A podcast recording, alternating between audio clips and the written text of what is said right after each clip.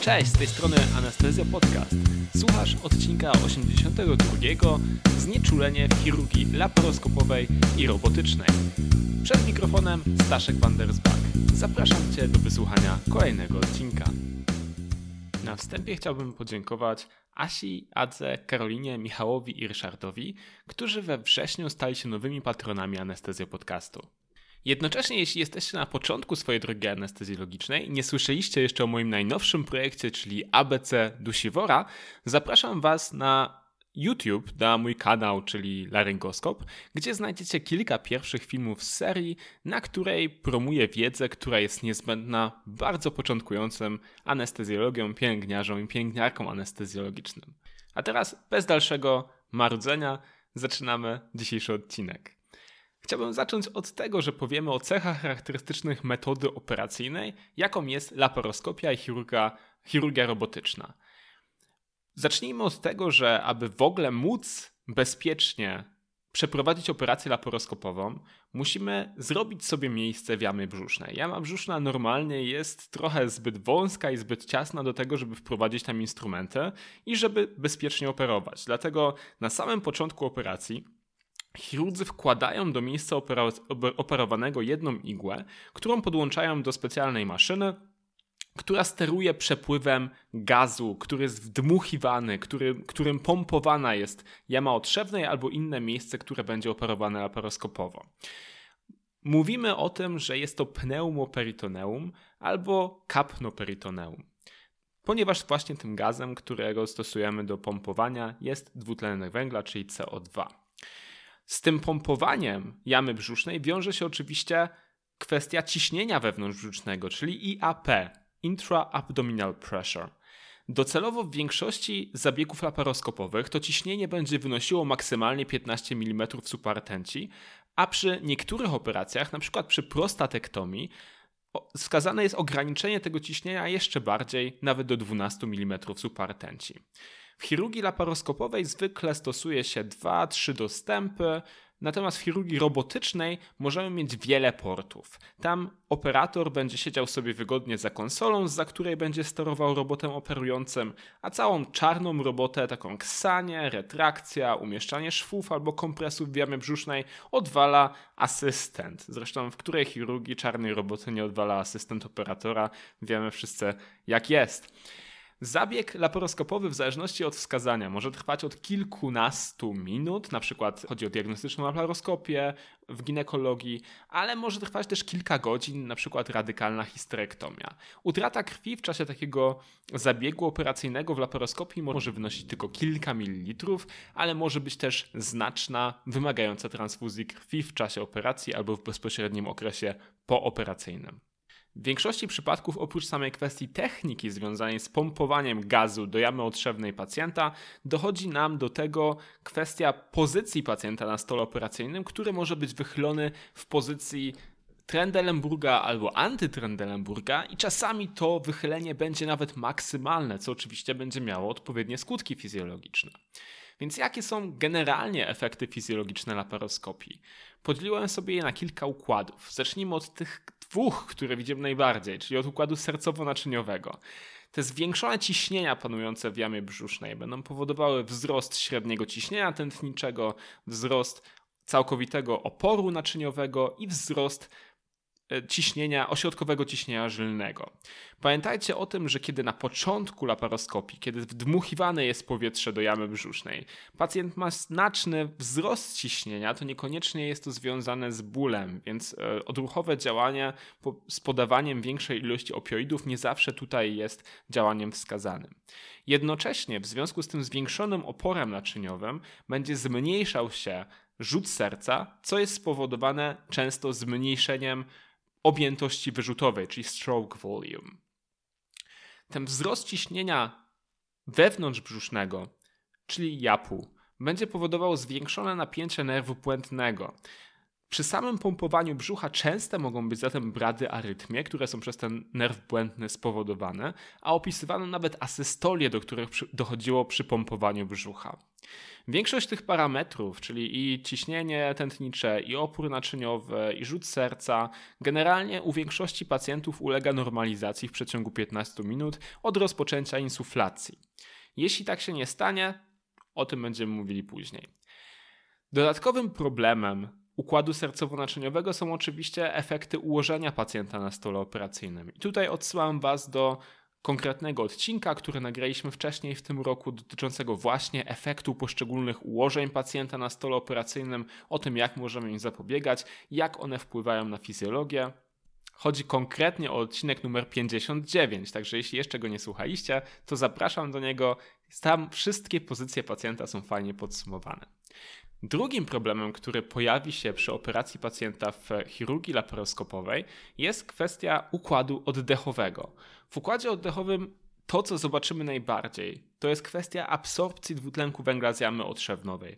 Ten dwutlenek węgla, który jest wprowadzany do pacjenta, będzie wychwytywany przez jego organizm, ponieważ jest to gaz o bardzo szybkiej dyfuzji i będzie oczywiście wpływał na całkowite stężenie dwutlenku węgla we krwi pacjenta. Ten dwutlenek węgla musimy usunąć tak, jak usuwamy każdy inny dwutlenek węgla z organizmu, czyli poprzez oddychanie.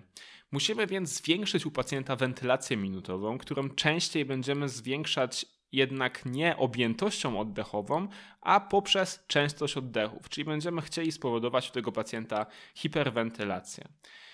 Uważać musimy na jedną rzecz. Kiedy mamy na stole pacjenta, który ma ciężkie POHP albo który jest pacjentem starszym, to końcowo-wydechowy dwutlenek węgla, ten ETCO2, może nie odpowiadać prężności dwutlenku węgla w krwi tętniczej, czyli PaCO2.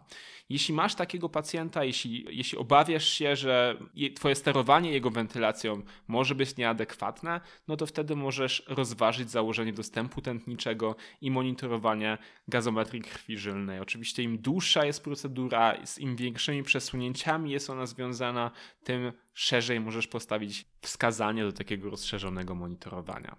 Następna kwestia dotyczy mechanicznych efektów pneum pneumoperitoneum. Wyobraź sobie, że w tej chwili ktoś do brzucha wdmuchuje ci bardzo duża ilość gazu do tego, żeby zwiększyć ciśnienie. W tym brzuchu oczywiście musi zrobić się na ten gaz miejsce i robi się ono poprzez to, między innymi, że twoja przepona będzie przesuwała się w kierunku klatki piersiowej, czy tam w kierunku dogłowowym. Efektem tego oczywiście jest to, że podstawnie położone części płuc będą gorzej upowietrzone, czyli zmniejsza się u ciebie czynnościowa pojemność zalegająca, czyli FRC, i w tych zwłaszcza bazalnych segmentach płuc mogą powstać atelektazje.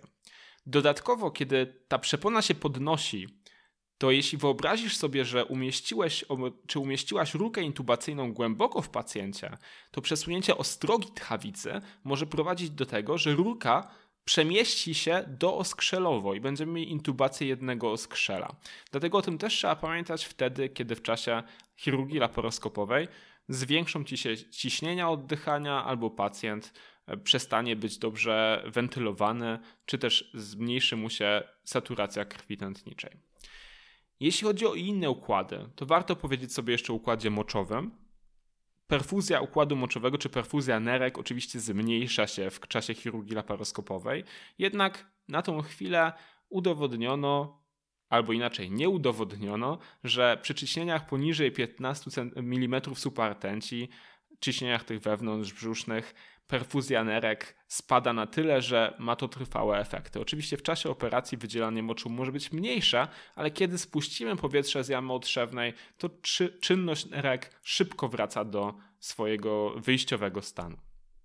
Jeśli chodzi o układ nerwowy, to ważna jest świadomość, że chirurgia laparoskopowa, a konkretnie to właśnie pompowanie brzucha, powoduje wzrost CBF, czyli mózgowego przepływu krwi oraz wzrost ciśnienia śródczaszkowego. Szczególnie zagrożeni tymi wzrostami ciśnienia są pacjenci, którzy mają guzy wewnątrzczaszkowe, którzy mają choroby naczyń mózgowych takie jak tętniak albo miażdżyca tętnic szyjnych.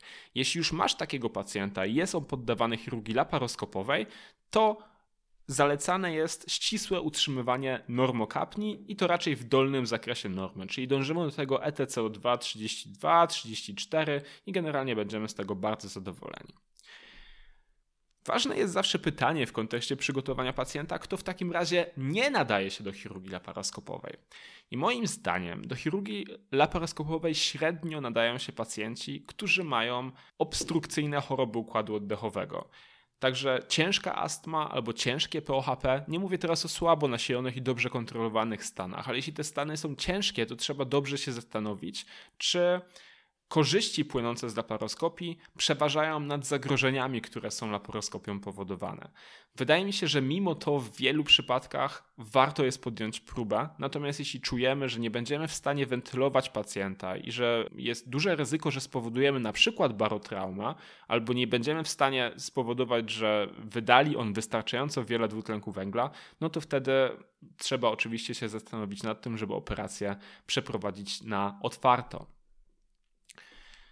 I teraz kończąc rozważania takie ogólnoproceduralno-fizjologiczne, przechodząc do tych, które są stricte związane z, ze znieczuleniem i z anestezjologią, zastanówmy się na początku nad rodzajem znieczulenia. W większości przypadków będziemy stosowali w laparoskopii w chirurgii robotycznej znieczulenie ogólne. Są wprawdzie niektórzy dzielni rycerze anestezji. Ja znalazłem trzy prace z Indii i jedną z Egiptu, możliwe, że są też one gdzie indziej. E, ci rycerze anestezji używają znieczulenia podpajęczynówkowego albo zewnątrzoponowego do krótkich procedur w pozycji antytrendelenburga, np. do laparoskopowego usunięcia pęcherzyka żółciowego. Wymagany zakres znieczulenia opisywany w tych pracach wtedy to zakres T4, czyli linii brodawek sutkowych. Pacjenci mogą mieć jednak, pomimo to, problemy oddechowe spowodowane po pierwsze osłabieniem dodatkowych mięśni oddechowych, a po drugie zwłaszcza tym omówionym już przez nas przesunięciem przepony, które zmniejsza czynnościową pojemność zalegającą i powoduje atelektazję. To tak samo może się dziać u pacjenta, który jest cały czas obudzony i który jest znieczulony podpajęczynówkowo. I z powodu tych teoretycznych rozważań ja osobiście nigdy nie zastosowałem znieczulenia podpajęczynówkowego do operacji laparoskopowej, nie mam z tym żadnych osobistych doświadczeń, natomiast e, koledzy i koleżanki, którzy w krajach e, na wschodniej półkuli stosowali te techniki, twierdzą, że są, one, że są one bezpieczne i skuteczne. Więc jeśli ktoś z Was stosował kiedyś taką technikę, to bardzo chętnie posłucham Waszych doświadczeń, bo tak jak mówię, ja nigdy się nie odważyłem, nigdy też nie miałem pacjenta, u którego aż tak czułbym potrzebę, żeby to robić. Także chętnie posłucham też Waszych doświadczeń w tej sprawie. Kiedy już wprowadziliśmy pacjenta do znieczulenia, to w większości przypadków oczywiście wentylowaliśmy go w międzyczasie na maskę. Wentylacja pacjenta na maskę powoduje prawie zawsze pewien stopień insuflacji żołądka powietrzem.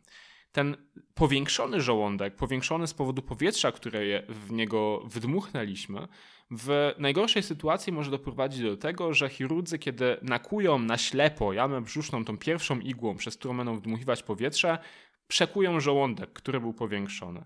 Dlatego generalnie dobrą praktyką jest to, żeby po wprowadzeniu pacjenta do znieczulenia założyć sondę żołądkową i odessać powietrze z żołądka.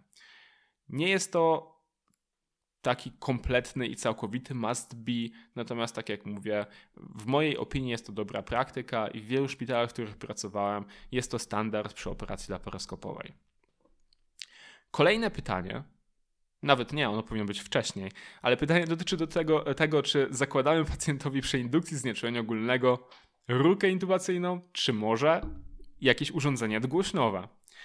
Standardowym wyborem w laparoskopii jest dla mnie zawsze rurka intubacyjna z mankietem. Ale znowu, na półkuli wschodniej znalazłem wiele prac odważnych kolegów i koleżanek, którzy, jak twierdzą we własnych przeprowadzonych przez siebie badaniach, prowadzą bezpieczne laparoskopowe operacje na urządzeniach nadgłośniowych drugiej generacji, czyli takich jak maska krtaniowa ProSeal, maska krtaniowa Supreme, Guardian, Protector, jak na przykład Auragain firmy Ambu albo iGel czy CombiTube. Osobiście wyobrażam sobie, że w pewnych konkretnych sytuacjach i pod pewnymi warunkami mógłbym spróbować laparoskopii na masce krytaniowej drugiej generacji, w następujących warunkach. Po pierwsze, musiałbym mieć zdrowego pacjenta albo zdrową pacjentkę, czyli bez astmy, bez POHP i z BMI, który jest w normie. Po drugie, chciałbym bardzo, żeby ta chirurgia była, e, odbywała się w pozycji płaskiej, albo maksymalnie w lekkim przechyleniu do pozycji Trendelenburga, czyli nie z głową bardzo mocno ku podłodze, a raczej odrobinę ku podłodze. I po trzecie, no warunkiem niezbędnym jest to, żeby operacja była elektywna, czyli żeby był zachowany ten interwał od ostatniego posiłku i żeby nie było żadnych czynników, które mogą sprzyjać opóźnionemu opróżnianiu żołądka. E, I tak jak mówię, pomimo, że wyobrażałbym sobie zastosowanie tych urządzeń nadkrtaniowych drugiej generacji w tych konkretnych warunkach, to mimo wszystko e, bardzo doceniam tą ochronę przed aspiracją, którą daje, którą daje ruka intubacyjna i bardzo doceniam to, że w przypadku laparoskopii możemy na rurkę intubacyjną wykorzystywać wyższe ciśnienia wdechowe, bo one często będą potrzebne pacjentowi do tego, żeby dobrze był wentylowany i żeby osiągnąć tą hiperwentylację, której będziemy potrzebowali, żeby zapewnić optymalne mm, wydychanie dwutlenku węgla. Kolejne pytanie, które zostało mi kiedyś zadane w kontekście laparoskopii, to pytanie, czy można użyć podtlenku azotu w czasie laparoskopii. I temat jest generalnie bardzo kontrowersyjny, ponieważ wiecie, że podtlenek azotu przenika do wszystkich przestrzeni powietrznych, czyli będzie przenikał też do jamy otrzewnej. I to jest jeden problem z podtlenkiem azotu. Natomiast moje zdanie generalnie odnośnie podtlenku azotu jest w miarę jasne i jest takie, że w XXI wieku, choćby ze względów czysto ekologicznych, w anestezji poza naprawdę wyjątkowymi wskazaniami nie ma miejsca dla podtlenku azotu. Jeśli chodzi o temat zwiotczenia, no to załóżmy, że zwiotczyliśmy pacjenta do samej intubacji, to najczęściej robimy. I teraz pytanie brzmi, czy do laparoskopii właściwie potrzebne jest głębokie zwiotczenie? Czy wystarczy zwietrzenie pośrednie albo nazwijmy to lekkie, minimalne? W 2018 roku została opublikowana metaanaliza na ogólnej, nazwijmy to, populacji pacjentów poddawanych laparoskopii z różnych powodów. I ta meta, metaanaliza w 2018 roku nie dowiodła tego, żeby z głębokiej blokady nerwowo-mięśniowej płynęły dodatkowe korzyści.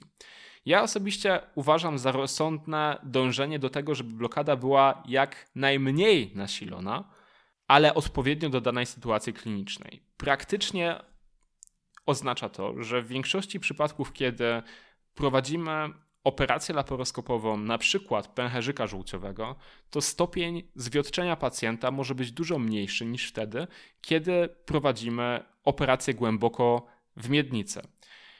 Ja konkretnie w tych operacjach na biednicy dążę raczej do tego, żeby TOF, czyli train of four, wynosił 0, natomiast w e, laparoskopowej operacji pęcherzyka żółciowego najczęściej podaję jedną dawkę intubacyjną e, środka zwieńczającego mięśnie i później o dawkach uzupełniających czy następczych po prostu zapominam. I bez większych problemów przy dobrze prowadzonym znieczuleniu jesteśmy w stanie z bardzo dobrymi warunkami operacyjnymi przeprowadzić całą laparoskopową cholecystektomię bez dodatkowych dawek środków zwiotczających.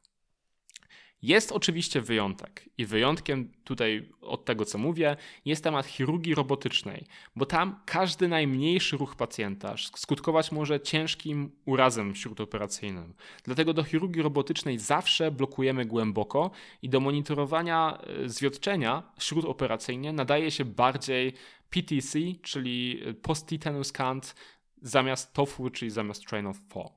E, także generalnie podsumowując, zwiotczenie w zależności od rodzaju operacji od prawie żadnego do bardzo głębokiego z kontrolą PTC. Jeśli chodzi o trudną wentylację, to jest to rzecz, która może oczywiście pojawić się śródoperacyjnie. I przy problemach z wentylacją musimy zawsze sprawdzić położenie ruki. Tak jak powiedziałem, już częstym problemem będzie to, że ruka nam wślizgnie się do jednego skrzela, najczęściej prawego i lewe płuco będzie nieupowietrznione. Drugim problemem, czy drugim rozwiązaniem sytuacji jest to, że jeśli już upewniliśmy się, że ruka leży prawidłowo i oba płuca są wentylowane, to możemy spróbować poprosić chirurgów o to, żeby zmniejszyli ciśnienie, e, do którego pompują jamy otrzewnej. Normalnie, tak jak powiedzieliśmy, w większości operacji to ciśnienie będzie wynosiło 15 mm supartenci, ale większość chirurgów toleruje bardzo dobrze zmniejszenie ciśnienia z 15 do 12. Także jeśli twój pacjent źle się wentyluje, to możesz poprosić śmiało kolegów o to, żeby zmniejszyli trochę ciśnienie i najczęściej to się uda dobrze. Jeśli chodzi o sam rodzaj wentylacji, to często zastanawiamy się, zwłaszcza jako początkujący anestezjolodzy, czy u tych pacjentów używać wentylacji kontrolowanej ciśnieniowo, czy kontrolowanej objętościowo. Jeśli chodzi o chirurgię laparoskopową w ogóle, to ciśnienia wentylacji, które są potrzebne do osiągnięcia całej stałej objętości, zmieniają się dynamicznie.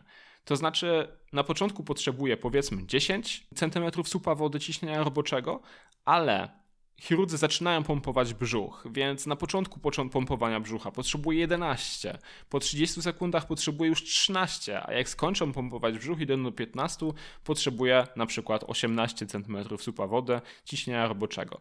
Dlatego wielu anestezjologów preferuje w tych operacjach wentylację kontrolowaną objętością, czyli taką, gdzie nastawiamy objętość, a ciśnienia są automatycznie dobierane do warunków u pacjenta w tym momencie. Ja osobiście stosuję tryb hybrydowy, czyli PRVC, Pressure Regulated Volume Controlled Mode, który stanowi połączenie zalet obu trybów wentylacji. Chodzi o to, że ustawiam sobie do jakiej objętości chcę dążyć, e, respirator automatycznie dobiera ciśnienie, które będzie do tego potrzebne, za pomocą serii wdechów o różnym ciśnieniu, ale krzywa wentylacji wygląda tak samo jak w wentylacji kontrolowanej ciśnieniem. Pamiętajcie jednak, że używając jakiegokolwiek trybu, w którym zadajesz tej cudownej maszynce tylko objętość, a maszynka automatycznie dobiera sobie pozostałe parametry, zwłaszcza ciśnienia, ważne jest to, żeby ustawić granicę ciśnienia. Bo jeśli nie ustawisz tej granicy, a maszynka się rozhula, to wcale nie jest rzeczą niezwykłą, że w chirurgii laparoskopowej w, te, w pewnym momencie ciśnienie szczytowe będzie wynosiło 50 cm supa wody i masz dużą szansę na to, że spowodujesz u pacjenta barotraumę. Także zawsze pamiętajcie o, to, żeby, o tym, żeby ustawić ciśnienie maksymalne, którego respirator w żadnym wypadku nie przekroczy, no i żeby, przekro- żeby ustawić adekwatne alarmy po to, żebyście wiedzieli, kiedy zainterweniować. Ja najczęściej robię tak, w zależności oczywiście od ciśnienia wyjściowego u pacjenta. Ale jeśli zaintubowałem pacjenta i pacjent dobrze wentyluje się w tej chwili z ciśnieniem szczytowym 15 cm supa wody, to e, ustawiam sobie limit ciśnienia 15 ponad to, czyli na 30, e, a alarm ustawiam sobie na 25, czyli że pacjentowi respirator poda więcej powietrza, jeśli to będzie potrzebne, pod wyższym ciśnieniem oczywiście, natomiast już od 25 zacznie alarmować mnie, że warunki u pacjenta zmieniły się na tyle, że dobrze by było, żebym się tym zainteresował i powtórzył swoją ocenę, na przykład osłuchał płuca, prawda?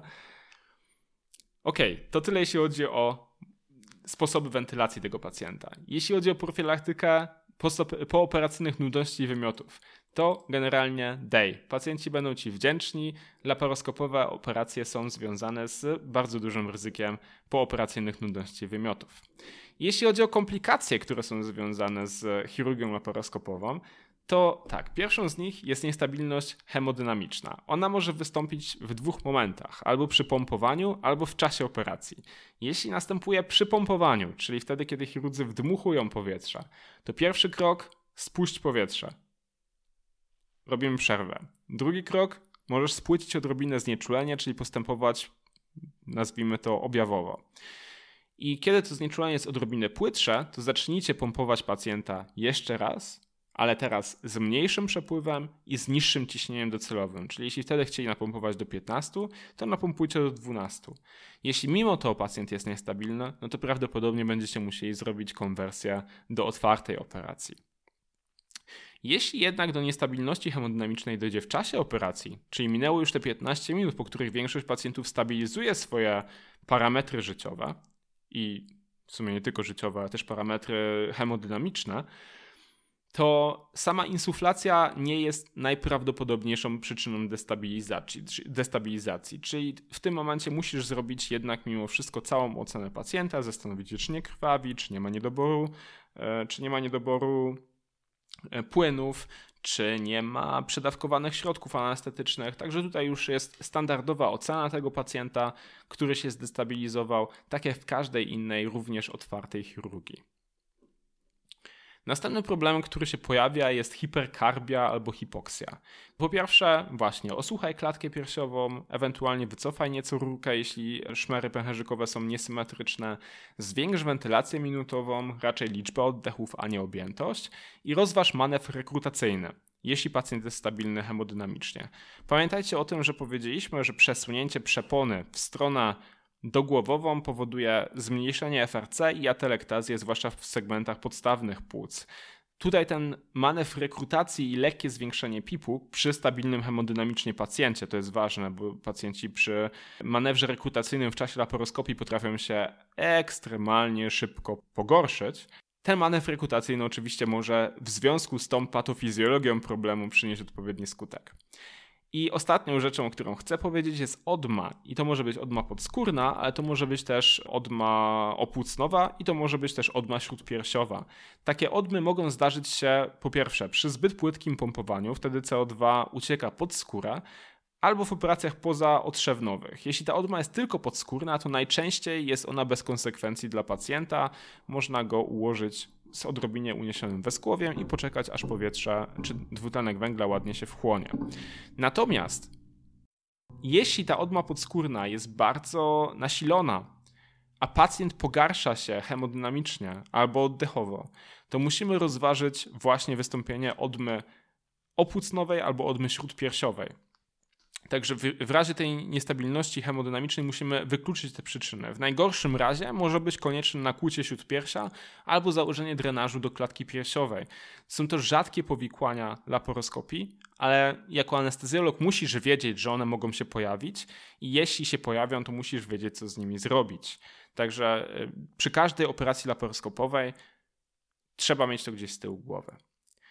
Co do odmy podskórnej jeszcze, jeśli ta odma podskórna sięga szyi i twarzy, to może być tak, że po ekstubacji wydolność oddechowa pacjenta będzie zagrożona. I w takiej sytuacji musisz upewnić się, że drogi oddechowe nie są zajęte albo uciskane przed tym, jak tego pacjenta ekstubujesz. Ok, wygląda, że przyżeglowaliśmy do portu docelowego. Muszę powiedzieć, że operacje laparoskopowe robią na mnie cały czas duże wrażenie. Jak coś, co kiedyś było dużymi i wielkimi operacjami robionymi przez cięcie brzucha, dzisiaj może być zrobione tak naprawdę z minimalną inwazyjnością przez bardzo małe porty, przez które wprowadzane są do brzucha narzędzia. To, że możemy towarzyszyć tym operacjom jako anestezjolodzy i zajmować się tą całą patofizjologią i fizjologią stanu pacjenta w tych warunkach uważam też za bardzo ciekawe i pozwalające również lepiej zrozumieć w ogóle fizjologię człowieka. Pamiętajcie o tym, laparoskopowa chirurgia na pewno jest to anestezjologiczne wyzwanie, ale dobre poprowadzenie laparoskopowej operacji, tak żeby pacjenci budzili się bez bólu, ale szybko, bez resztkowego zwierczenia, ale z bezpiecznie przeprowadzoną operacją i bez nudności wymiotów, które często lubią pojawiać się po chirurgii laparoskopowej. To jest wyzwanie anestezjologiczne i jestem przekonany, że potraficie mu sprostać. Pamiętajcie też i miejcie z tyłu głowy powikłania, które mogą się pojawić, w tym również odmę śródpiersiową i opłucnową i w takim kontekście i wyposażeni w taką wiedzę na pewno zapewnicie pacjentom bezpieczeństwo. Dzięki Wam, że słuchaliście w tym miesiącu. Zapraszam za dwa tygodnie na anestezjologiczną prasówkę.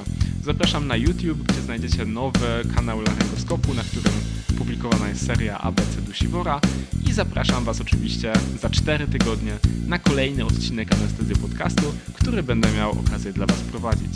Więc do usłyszenia, dobrego miesiąca.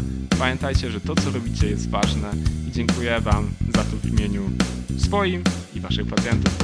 Na razie.